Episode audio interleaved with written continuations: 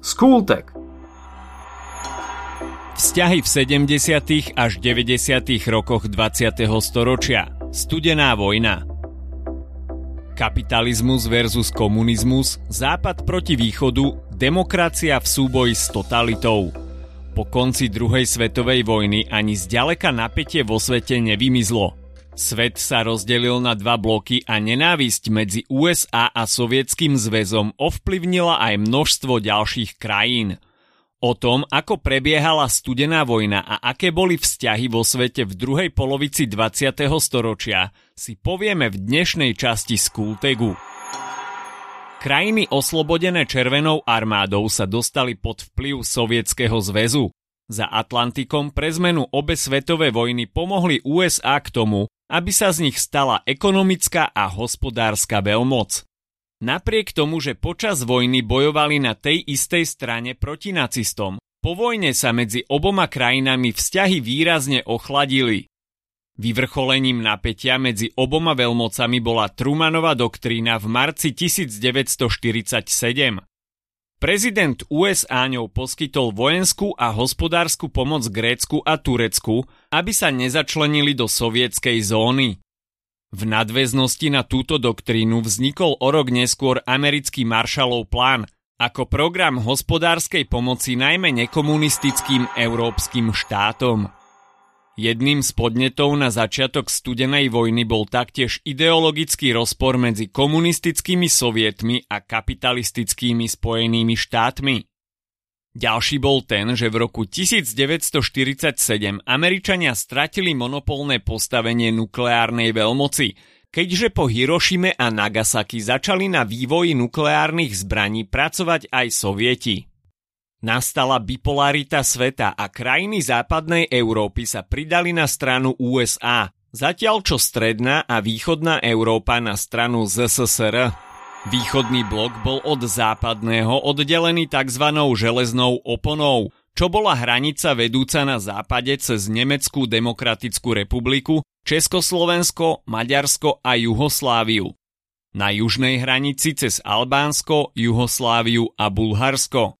Predovšetkým východný blok sa staral o prísne stráženie tejto hranice a ktokoľvek, kto sa pokúsil o útek na západ, skončil vo vezení alebo na to doplatil vlastným životom. Rozdelenie sveta sa týkalo všetkých oblastí vrátane športu, vedy a techniky, kultúry či medziludských vzťahov. Súperenie sa najviac prejavilo v boji o sféry vplyvu a o prevahu v zbrojení. Podstatnú úlohu v získavaní priaznívcov a spojencov zohrávali ideologická propaganda, špionáž a tajné služby. Studená vojna je charakteristická tým, že sa v nej nebojuje otvorene, ale z nepriateľené strany podporujú iné štáty, ktoré medzi sebou bojujú v horúcej vojne. Vieš, v ktorej krajine sa udial prvý konflikt studenej vojny? Išlo o občiansku vojnu v Grécku v rokoch 1946 až 1949. Na jednej strane konfliktu stála konzervatívna časť podporovaná Britániou a USA. Revolučná časť bola vedená gréckou komunistickou stranou, ktorú podporovali sovieti. Občiansku vojnu úspešnejšie zvládli konzervatívci a západné protikomunistické vlády to považovali za celkové víťazstvo v studenej vojne proti Sovietskému zväzu. Tá však ani zďaleka nebola na svojom konci. Do korejskej vojny sa zapojili aj Číňania, ktorí sa postavili na stranu Severnej Kórei. Vojna sa tiež označuje za konflikt bez víťaza a mieru, a dodnes je medzi oboma Kóreami veľmi napätý vzťah. Symbolom studenej vojny a bipolarity sveta sa stal Berlínsky múr, ktorý bol dôsledkom toho, že Nemecko sa po vojne rozdelilo na štyri časti a neskôr na dve republiky. Obyvatelia Sovietskej Nemeckej demokratickej republiky však vo veľkom odchádzali na západ a do roku 1961 opustili krajinu približne 3 milióny ľudí.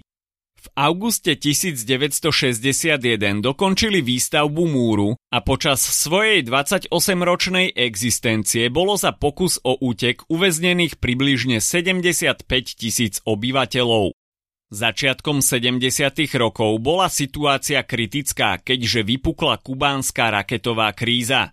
Sovieti v roku 1962 umiestnili na Kubu rakety kvôli ochrane pred prípadnými útokmi zo strany USA.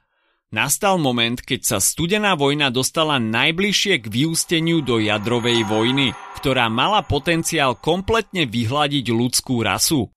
12 dní po jej vypuknutí 28. oktobra 1962 oznámením sovietskej strany o rozobratí raketových základní sa kubánska kríza skončila. O dva roky neskôr sa však udiala druhá indočínska vojna. Vieš, aký iný názov nesie?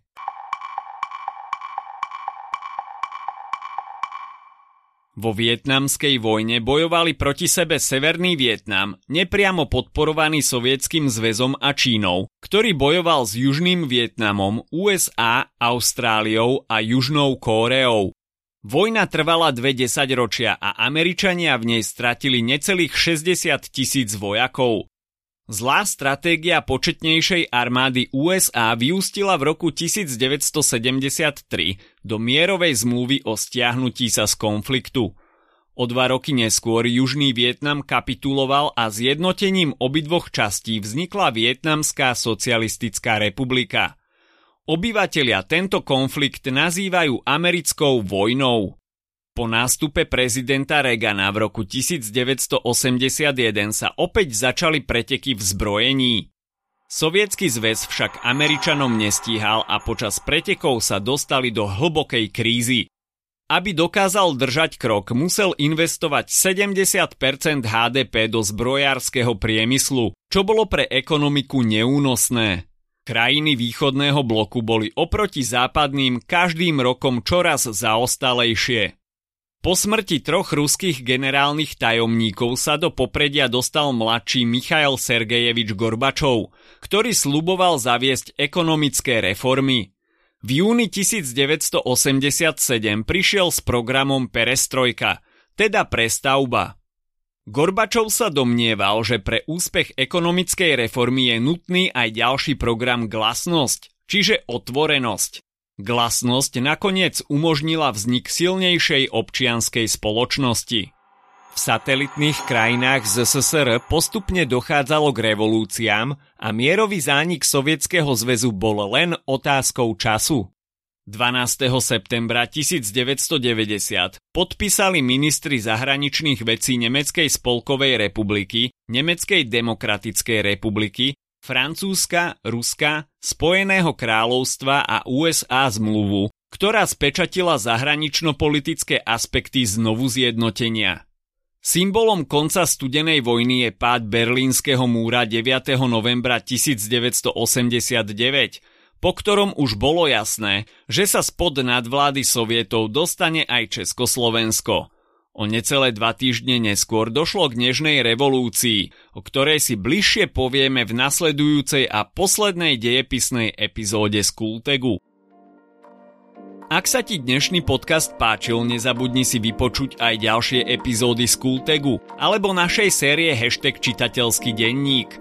Spracovali sme v nej dve desiatky diel, ktoré by si mal poznať – Potešíme sa, ak nás ohodnotíš na Apple Podcasts, napíšeš komentár na YouTube alebo dáš odber na Spotify, aby ti nič neuniklo. A nezabudni o nás povedať kamošom. Počujeme sa pri ďalšej časti Skultegu.